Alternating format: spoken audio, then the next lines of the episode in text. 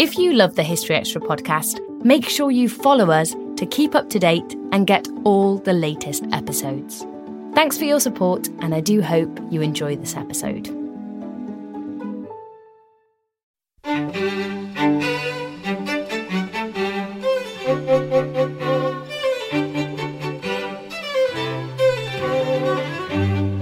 Hello, and welcome to the History Extra podcast from BBC History Magazine, Britain's best selling history magazine.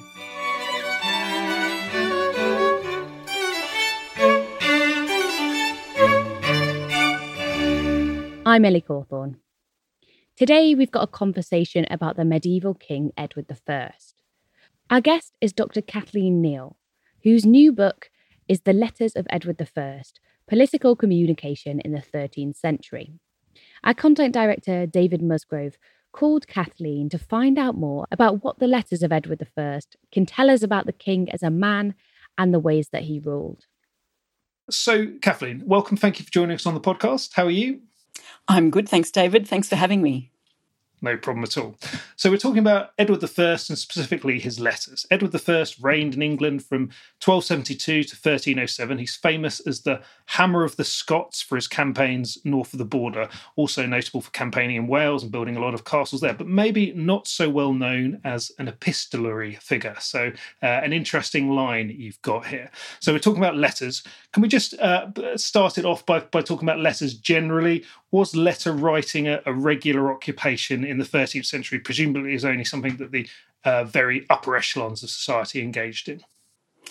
Yeah, that's a good question. So, letters are quite widespread across society, but as you rightly suspect, they are really the preserve of people who have some kind of rights to protect landed gentry or uh, people with sort of official roles that they need to fulfill and therefore have reporting duties and things like that. So uh, kings are not alone, but uh, elite people generally are among those who are uh, practicing epistolary, if you like, at this time. And the letters would uh, presumably mostly have been written in Latin? Mostly, uh, although during the reign of Edward I, we also find the local form of French coming into use in a more and more widespread way. So, Edward I and his letters. Then, um, have you have we got a sense of how many letters uh, were produced by or on the orders of King Edward I uh, during his reign? Have we, can you put any sort of number on, on that? So I know that some have survived and some haven't. yeah. Um, pushing me to put a, a, single figure on it would be a challenge. Many, many thousands is probably the best answer. Um, not all of them survive. Some of them only survive as drafts or what we call enrolments, which is when they are officially registered in, in government records. Um, uh, but the ones that I've looked at uh, in my book are mainly ones that survive as individual documents rather than in a giant register and many of them are drafts, which turns out to be something quite exciting about them that maybe we'll talk about today. Mm, absolutely. So the drafts, where where, you, where where where were they stored? Where did you find them? Were they archived in in the Royal Chancery or something like that? Yeah, they currently survive in the National Archives in Kew in the south of London. Uh, but they would originally have been in the collections of either the Royal Chancery or the Wardrobe, uh, which was basically the administrative department of the King's household, uh, and to a lesser extent also the Exchequer, which had its own secretariat as well. Um, in the book, I talk also about letters that were produced and hope, presumably at some point survived in the archives of Edward's uh, so called deputed chanceries, like in Ireland or Gascony, which he also ruled over. Uh, but the ones that I'm looking at survive now uh, in London and mainly survived in the Middle Ages in English collections. And that's why they're the, the draft copies. Were, were, were fair copies made of all the letters before they were sent out to whoever they were going to? It seems so. Uh, not necessarily of every letter, but certainly if any corrections were made to the draft, a fair copy would have been made uh, to, to, be confirmed and uh, approved by the king before it would have been sent out. Uh, sometimes these survive. And um, they also, especially if they survive in comparison to a pre existing draft that's been corrected. They can show us very interesting things about the development of the expression of a certain idea. So, who was he writing to uh, and why? Can you just give us a, a flavour of that? I know that's a very big question and, and you know is, is, very well dealt with in your book, but but but sort of summarise it for us as, as best you can. Yeah. So he writes mainly to people that he needs to interact with for political or diplomatic reasons and for reasons of government and administration. So the people that he's writing to fall into categories like uh, justices who are charged with overseeing royal courts, um, representatives who are undertaking diplomatic missions for him on the continent, who are undergoing negotiations on his behalf in Wales or ruling Ireland on his behalf. Um, and that group of people partially but not completely overlaps with a separate category of sort of elite political correspondents like earls, um, countesses, uh, the Queen Mother, uh, the Queen herself, um, various members of his extended kin across Europe, because of course the political and, and familial are deeply entwined at this time. Um, and he writes to fellow magnates, so the kings of lots of different realms, the Pope, uh, even one of the Khans, um, as the Mongols make their presence felt uh, in Europe. So his his letter writing is spread across interests that need to be maintained, both within his realms and beyond them, um, and at the level level of sort of born political elites and, if you like, functional political elites in the form of sheriffs and such like.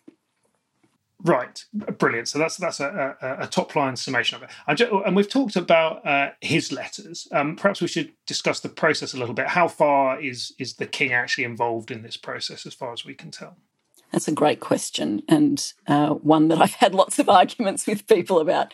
So, obviously, if, if, so many thousands of letters are being produced in his name in, in a given year, uh, it's very unlikely that he is personally involved in every single one. Um, he has clerks who do that for him. Um, many of them are not in his company all of the time because, as I mentioned, there are chanceries operating on his behalf in distant lands. He can only be in one place at a time. Uh, so he has to have trusted people that can um, express his voice in the way that he would want. Having said that, um, I've argued uh, that there is evidence to see him personally involving himself in certain types of correspondence, especially when the stakes are high. So that might be because the person that he's writing to is particularly eminent, um, or perhaps, and or um, because the topic itself is so sensitive, so important, so um, so politically charged. Um, one example of that, for instance, is when uh, letters are passing between him and Llewellyn ap Griffith, the Prince of Wales, um, in the lead up to what will eventually become the English conquest of Wales in the 1280s. And the, the degree of sort of minute um, editing of individual words in a sequence of drafts of these letters strongly implies that very executive level attention is being given to this sort of correspondence.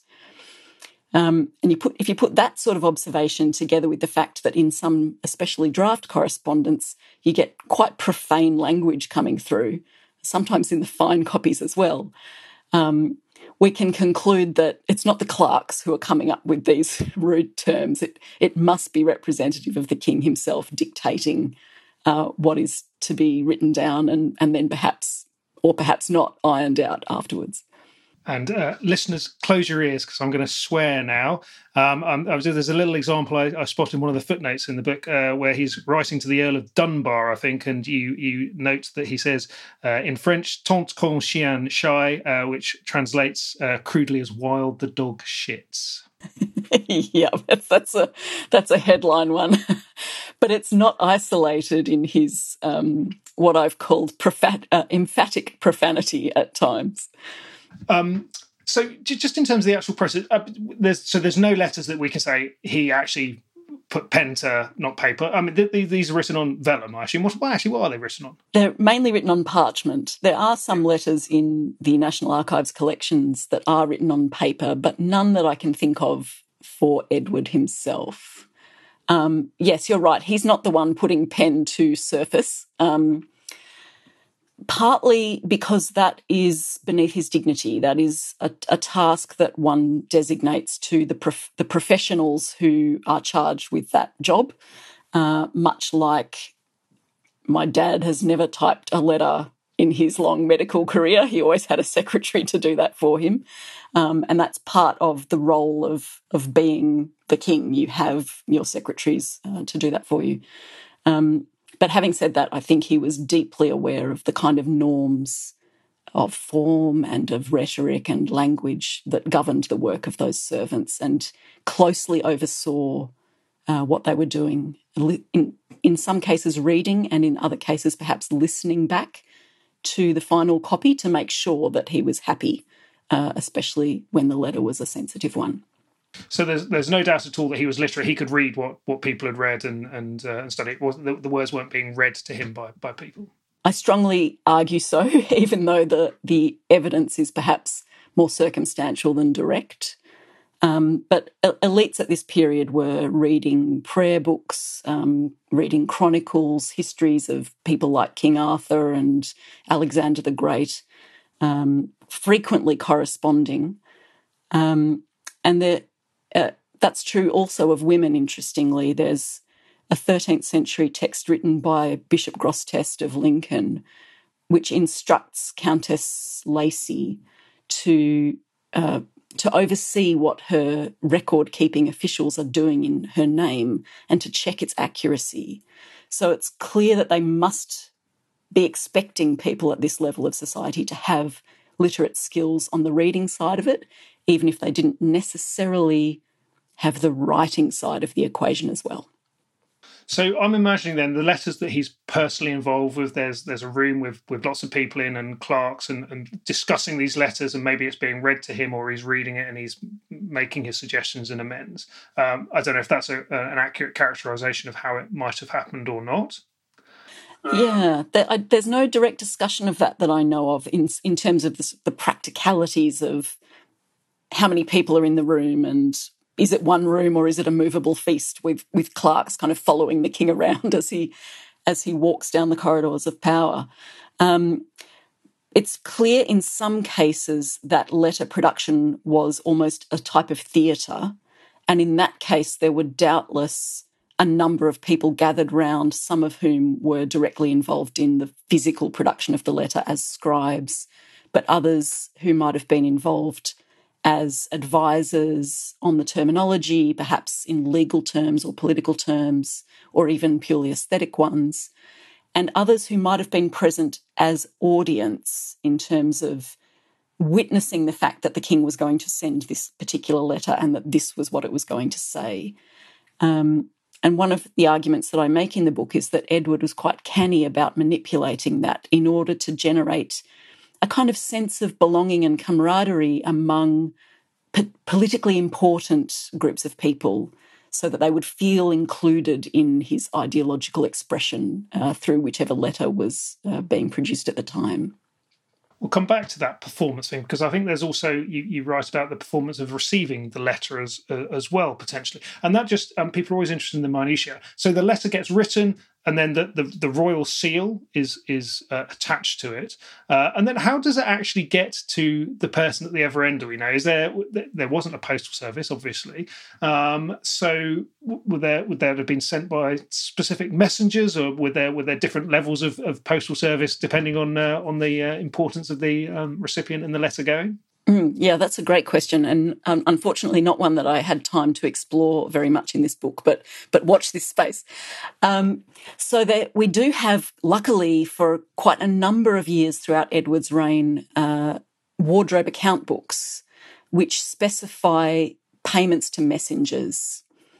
And that reveals to us a coterie of people who are essentially employed to be messengers and there are two classes of these. There's um, what are known as the cokini, uh, possibly because they started out as kind of cook's boys who just abandoned their kitchen duties for the day to to drop off a letter somewhere. And these uh, these people were sort of becoming increasingly professionalized as a messenger group and they recur their names recur over and over again in the in the messenger accounts they typically went on foot to people not always just to the most immediate um, recipients sometimes to quite distant ones but but when the matter was not particularly urgent and not usually when the recipient was very, of very high status. Um, if either of those things was true, then they would uh, the king would send a nuncius, um, which is related to our word announcement or announcer, and uh, these people would often be mounted and of a, a higher status, wearing the king's livery, um, and they would be sometimes uh, the, the accounts reveal they would sometimes be charged with carrying multiple letters. So a batch of letters, not necessarily all on the same topic, might be produced on a single day, and then a particular man in the usually man in the king's service would be sent on a circuit um, to drop them all off um, around a certain route. Now, sometimes on quite distant ones, you know, all the way from Westminster to Dublin and back via various other stops uh, and they would be reimbursed for their expenses along the way and so forth, paid a bit extra if they had to travel by night or if they had to hire extra horses and things like that.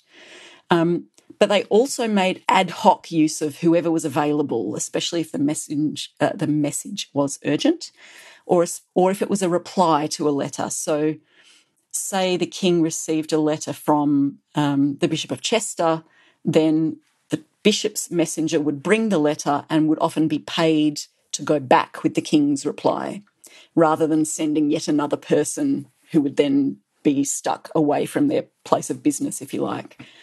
Um, they also seem to have uh, sort of drafted in members of the wardrobe or other members of the king's um, officialdom who happened to be present without a, a particular job to do if they needed letters to go in a hurry for any particular reason. So, a friar who happened to be present, for example, might be charged with that job. Um, so, yeah, we do actually have quite rich records for how they made their way from A to B.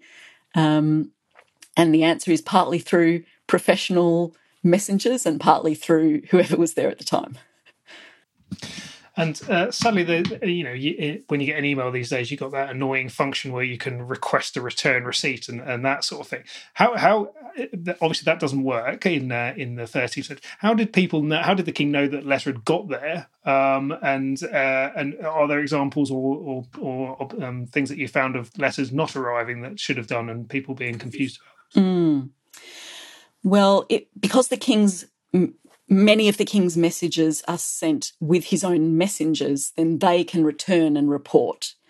And um, it's clear that sometimes messengers were suspected of having a, a sideline in espionage for that reason. And often, when a messenger from a foreign country arrived, the king would appoint one of his own messengers to travel with them so that their activities could be observed for that reason. Um, but there was great anxiety about letters not arriving, and when they were particularly important, they were occasionally sent in duplicate or triplicate by different mean by different routes with different carriers, so that they could be assured of of receipt. Um, it's hard to tell when they didn't arrive if nobody knew about it, though, because it's a real absence of evidence problem. Um, it's certainly true that medieval letter writers generally, uh, Edward included, quite often wrote rather cranky letters to their correspondents if they felt that they hadn't received a reply in due time. Um, although I think probably they wrote those kinds of letters when they knew that the letter had been received to which they were expecting a reply. Otherwise, I doubt that that tone of um, displeasure would have been quite the thing to adopt. There's a there's just a little example I spotted in uh, in the book where you say um, it's uh, Edward writing to uh, Aymer de Valence in Scotland, and he says, We marvel greatly that we have not yet had any news concerning whether or not the Bishop of Moray is taken as we commanded some time ago by our letters. So I suppose that's an example of that, right? Yeah. Um, that's I think that's also an example of uh, a case where the king may have received many letters from Aymer in the intervening time, but he hasn't had the news that he wanted, uh, probably partly because they hadn't actually managed to capture that bishop yet. Um, and he's he's angry there, I think, not just at the lack of correspondence on the matter, but at the lack of evidence that the command has been successfully carried out. I, wandered off on a tangent there. Actually, I was going to ask you about the performance of receiving the letter. So, so the letter gets to you eventually via these messengers or, or whatever. Uh, it's got the royal seal on, so I guess that's how you know it's not a, a fake. Um, you can assume that it is definitely from the king.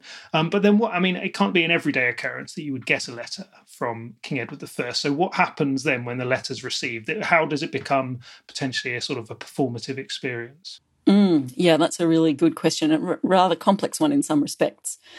Um, so, in some cases, it's clear that the king would make every attempt to, if you like, manipulate the theatre of reception to his own advantage. So, uh, he would send a messenger in his own livery. Um, they would be announced at the receiving court, for example. Um, and if they could manage it, they might try to be the person who read the letter out, or at the very least, who made an announcement about what it would contain. Um, if if not, though, and recipients, I think, had uh, strong interests in trying to be the ones controlling the theatre of reception, they would perhaps appoint one of their own people to read the letter aloud.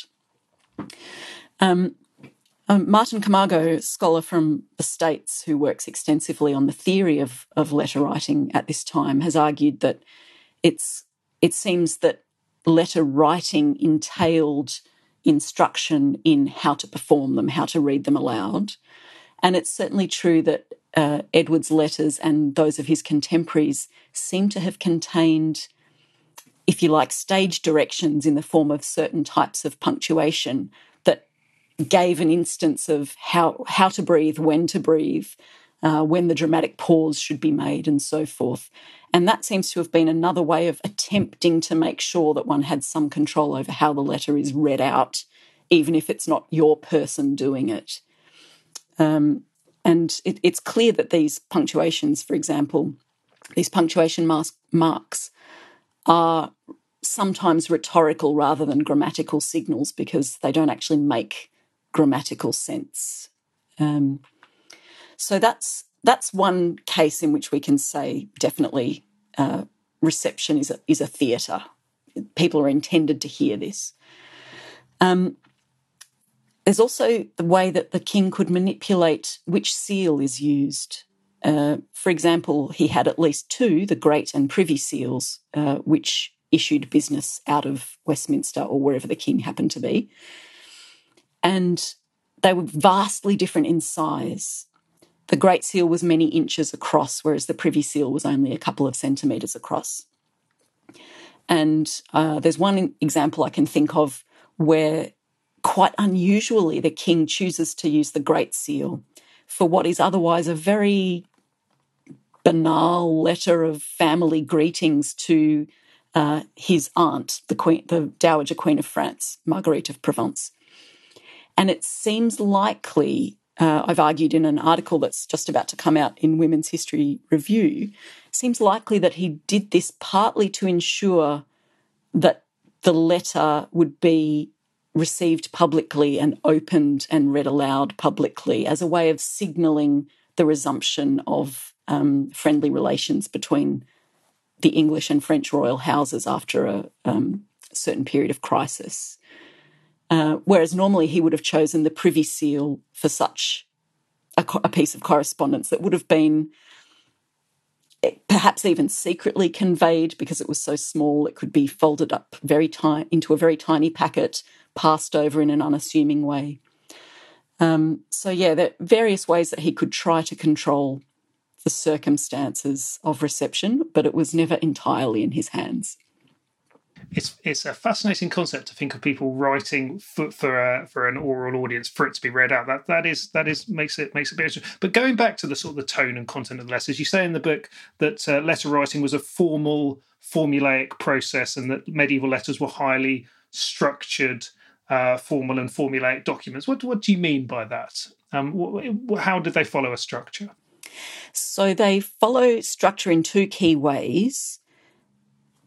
The, most commonly discussed one in uh, scholarship of medieval letter writing is that that uh, the one typically known as the ars dictaminis or the art of dictamen. Um, and that had evolved on the continent as a sort of template that one should adopt uh, and that described the customary form of letters assigning to each part of the letter a certain function as well. So it would have a salutation, um, which was governed by certain rules of expression. It would have uh, what's known often as a captatio benevolentiae or a capturing of goodwill section that would sort of try and find a way of articulating some common ground on which sender and recipient could agree, and then uh, the rest of the letter could proceed. Then it would include what's known as a narratio or uh, an itemization of the circumstances leading up to the letter, a petitio, which is the key command or request of the letter, and um, a conclusio, wrapping up, reiterating the key uh, ideology or, or premises of agreement, and perhaps providing some other kind of authenticating statement like the place and date that the letter was issued. So that five part structure, if you like, governed almost all medieval letter writing. Then within England, there was also a reference to what are known as writs, which were like a form of letter, but which were themselves highly structured and sort of predetermined in the kinds of legal phraseology that they could adopt and so forth and that were governed principally by an attention to brevity. In fact, they were known in Latin as brevia. Um, so, together, this sort of continental tradition of the five part structure and the English attention to very brief, very legalistic, uh, and formulaic letter writing under the, the guise of the writ came together to sort of define just how formulaic and uh, formally driven English royal letter writing was. So does that mean there were lots of opportunities for either pitfalls of getting the uh, getting the nomenclature wrong, or putting in sly digs by not doing it quite in the right way, and uh, and and suggesting some sort of you know undermining message there? Yes, yes, that's right. So there were many ways in which um, an unassuming letter writer could could put a foot right foot wrong. Um, but of course, Edward surrounded himself with the most accomplished men of letters, literally. Uh, and so when there are things like the profanities that we discussed before that seem to go beyond these set and acceptable formulae. So yeah, when when there are digressions from these standard forms in Edward's letters, it's almost certainly a deliberate act of transgressing these norms in order to make a particular effect, either to show his displeasure or perhaps even on occasion to signal the particular intimacy that he had with a certain person. Uh, Geoffrey de Joinville, for example, who was um, a close friend of Edward's throughout many uh, trials and tribulations and, and served at one time as his justiciar in Ireland. Uh, he exchanges a number of letters with the king, which have sort of not not obscenities, but sort of veiled profane jokes that it seems the two men are sharing together in a way that bypasses the form uh, the formality of standard royal epistolarity. Um, Equally, when he wrote on one occasion to the King of Scotland, John Balliol, um, in a moment when he was particularly displeased with him for uh, various reasons, um, he deliberately calls him you instead of your nobility. And we can see this in the draft that your nobility is crossed out and replaced with you, um, showing just how a deli- deliberate decision this was to demote him from um, the normal courtesies that would have been shown to his rank to, to something much, much uh, more abrupt and dismissive. Still to come on the History Extra podcast. There are a number of letters from Edward I to the future Edward II, um, and they suggest they suggest that he might have been a rather um, forbidding father figure.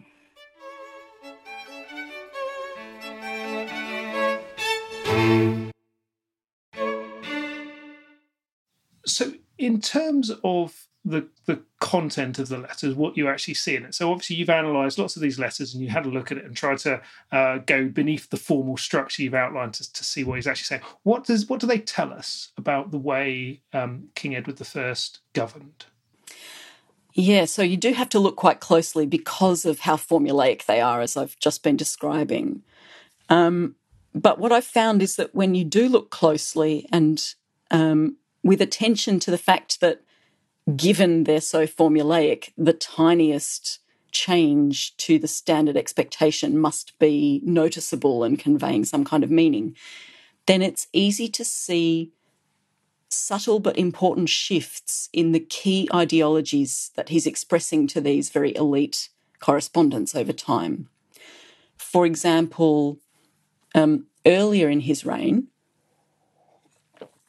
um, most of his letters concern the king's duty to do justice with equity for all, um, his commitment to take counsel from his nobility, his recognition of his uh, need to be seen and to do due process for all, um, and so forth. So, uh, an overt commitment through rhetoric uh, to the kinds of re- requirements of good kingship that he wants to be seen to be exercising and to be noted for. And we see this especially in correspondence that uh, he directs to his nobility, but also to people who are acting for him in senior official roles, like the Chancellor, for example. And even when he is discussing his own internal politics with external people like the Pope. So he uses words that signal this commitment to good kingship as it was understood at the time um, in those letters. Then later in his reign, especially from the 1290s when things, for various reasons, start to go a bit pear shaped, um, you can see him gradually reducing, and in some cases quite suddenly reducing, this commitment to things like counsel, taking counsel from the nobility, being in partnership with them, and a rise in words that mean pleasure and displeasure, command, um, demands, obedience, this kind of thing. So, with very careful attention to individual words and where, crucially, where they are popping up in that template of is, is it to do with the terminology that's, um, for example, trying to establish common ground with the recipient? If we attend to where that vocabulary is popping up as well as the vocabulary itself, we get this barometer of the changes in his uh, governance over time. And the long and the short of it is, it gets much more authoritarian, um, much less committed to partnership and counsel with the nobility, uh, particularly towards the last 10 years or so of the reign, when he's under massive financial and military pressure and consequently under a certain degree of political pressure too kind of answered the, the next question I was going to ask, which was Did the king ask or simply command? And it sounds like perhaps, well, I suppose it depended on who he was talking to, but it sounds like perhaps his attitude changed as his, his reign progressed in that uh, regard anyway. Yeah, that's true. It, it did, it, it depended formally on who the person is and their relationship to the king. So there were legal theorists who'd written about this, you know, which verb of of command slash request one should use or could use, depending on the jurisdictional relationship between the sender and recipient. So, if the king's relationship to the recipient was one of command, like a sheriff, for example, um, someone whose uh, relationship to him was governed by office and therefore by duty, then he would command them in a certain very direct and explicit way. If he was giving a command to someone of nobility whose relationship to him was governed primarily by homage rather than oaths of office and um, these explicit sort of official relationships, then he would write, he would send even commands in typically a much more honourable set of language.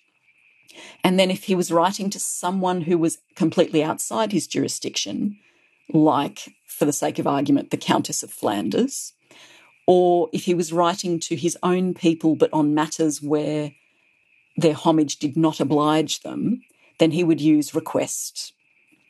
Um, so that those kinds of grades, if you like, of command were already hard baked into the formulae that I was talking about before.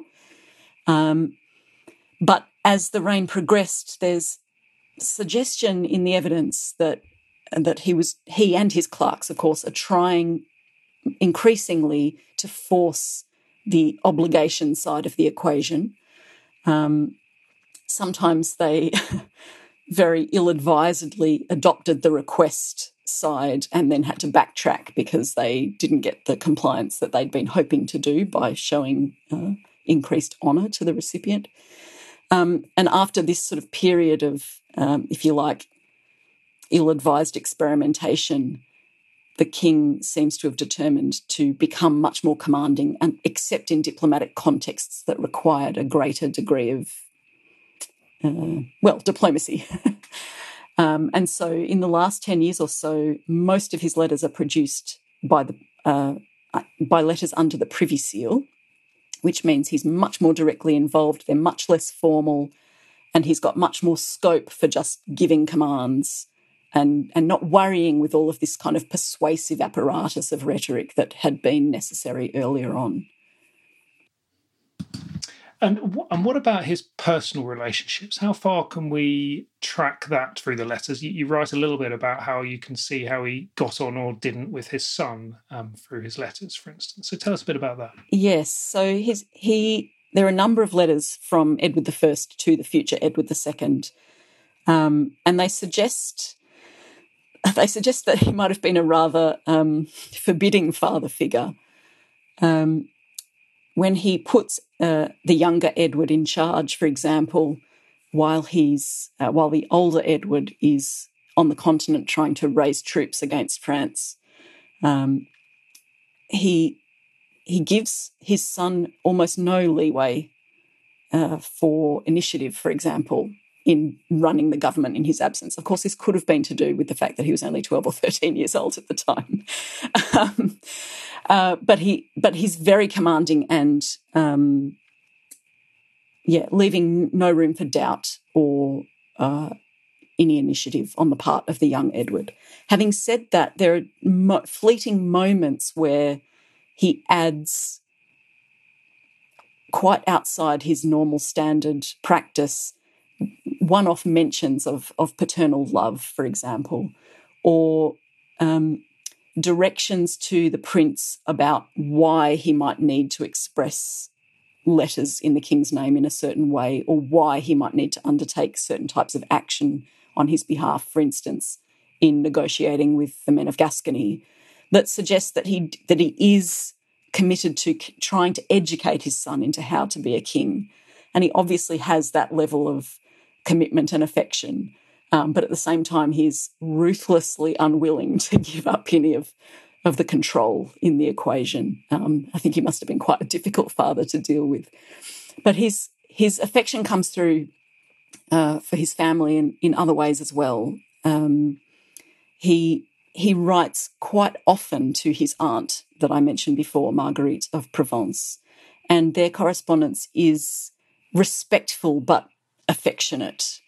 Um, his mother writes quite frequently to him um, in almost effusively affectionate ways, reminding him of the obligations of kinship and why he should love his cousin and do honour to anyone who ever helped his father, especially during the Barons' Wars and so forth. Um, so there's it's clear that there's affection and and family relationships, if you like, sitting just beneath the surface but sometimes they can be false friends. Um, we know, for example, that the word friendship itself tended to appear in medieval correspondence mainly as a way of trying to generate it rather than a reflection of what was already there. So it could have been equally a rhetorical strategy as well as a reflection of um, relationship itself. So, okay, so uh, we can see by the sound of things some hints of his character coming through at, uh, in some of these letters. We, you talked about the profanities earlier and the, and the relationship with his son and and uh, and his other family members. There, any of any other little tidbits of, of, of the king's character that you've spotted that uh, that you want to mention to us? I think he had an incredible attention to detail. The the fact that he is involved, as I argue, in this really minute adjustment of language in all sorts of circumstances, changing the order of words, changing the vocabulary, uh, and so forth, suggests to me that he's the kind of person who um, was essentially a, a born micromanager. There were very few people, I think, that he trusted implicitly. Um, without some form of oversight. One of them, I suspect, was his first chancellor, Robert Burnell. Uh, and until he died uh, in 1290 or 91, the precise date inevitably escapes me at the opportune moment. Um, before that, there is uh, the evidence for Edward's direct involvement in letter writing is is really much more restricted to these moments of big ticket political or diplomatic uh, necessity. After Burnell dies, I think there are fewer and fewer people that Edward is willing to trust as fully as that. Um, and so that again is probably part of why he becomes more and more involved in this executive oversight way, more and more of a micromanager uh, of all of his political uh, letter writing thereafter.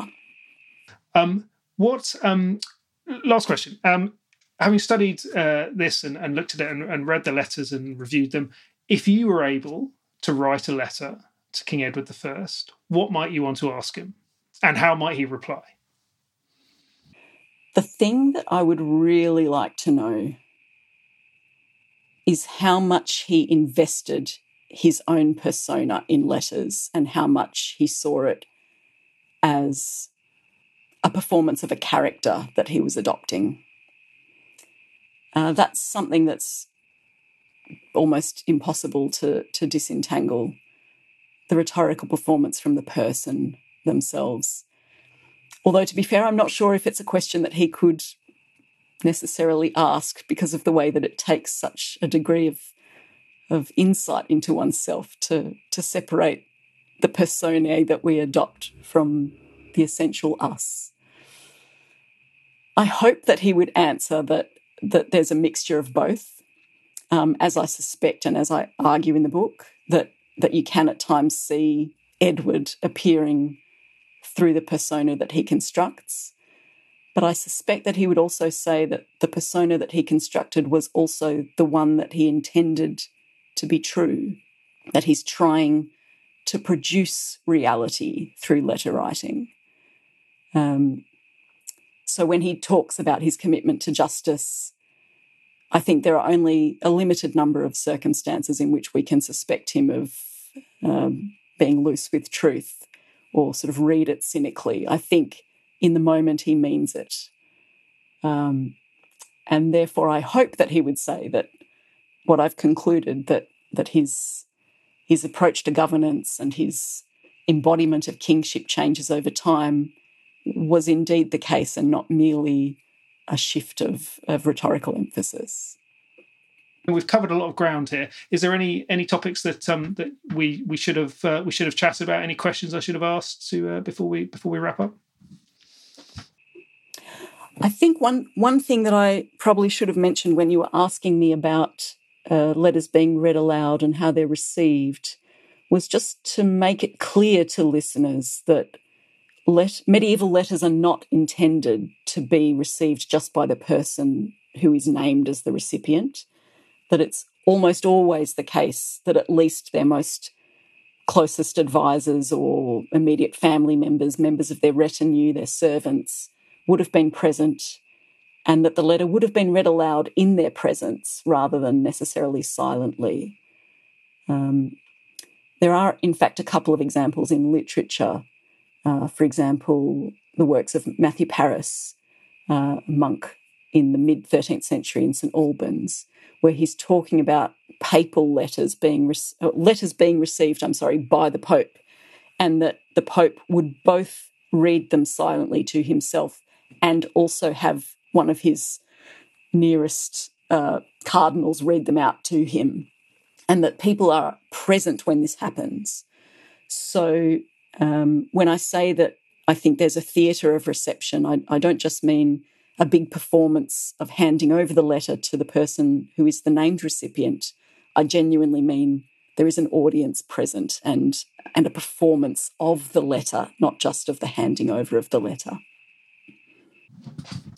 Okay, well, Kathleen, thank you very much for your time there. Um, we've we've learned a lot about Edward I and medieval letter writing, um, and the book uh, where you can learn a lot more is "The Letters of Edward I: Political Communication in the 13th Century," published by Boydell Press and written by Dr. Kathleen Neal. So, thank you very much for your time.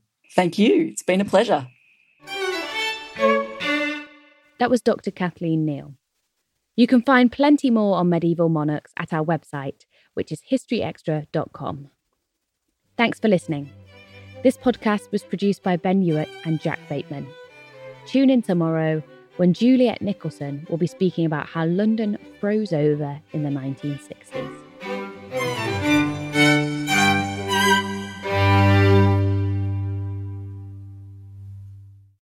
Collision between a Chinese jet and an American spy plane. He came and rammed into our left wing. With relations increasingly strained, what are the chances of things spinning out of control? The Western world was asleep. I'm Gordon Corera. I'll be exploring the friction in this most important of relationships and asking Has the West taken its eye off the ball? You cannot ignore China. From BBC Radio 4, this is Shadow War China and the West. Listen wherever you get your podcasts.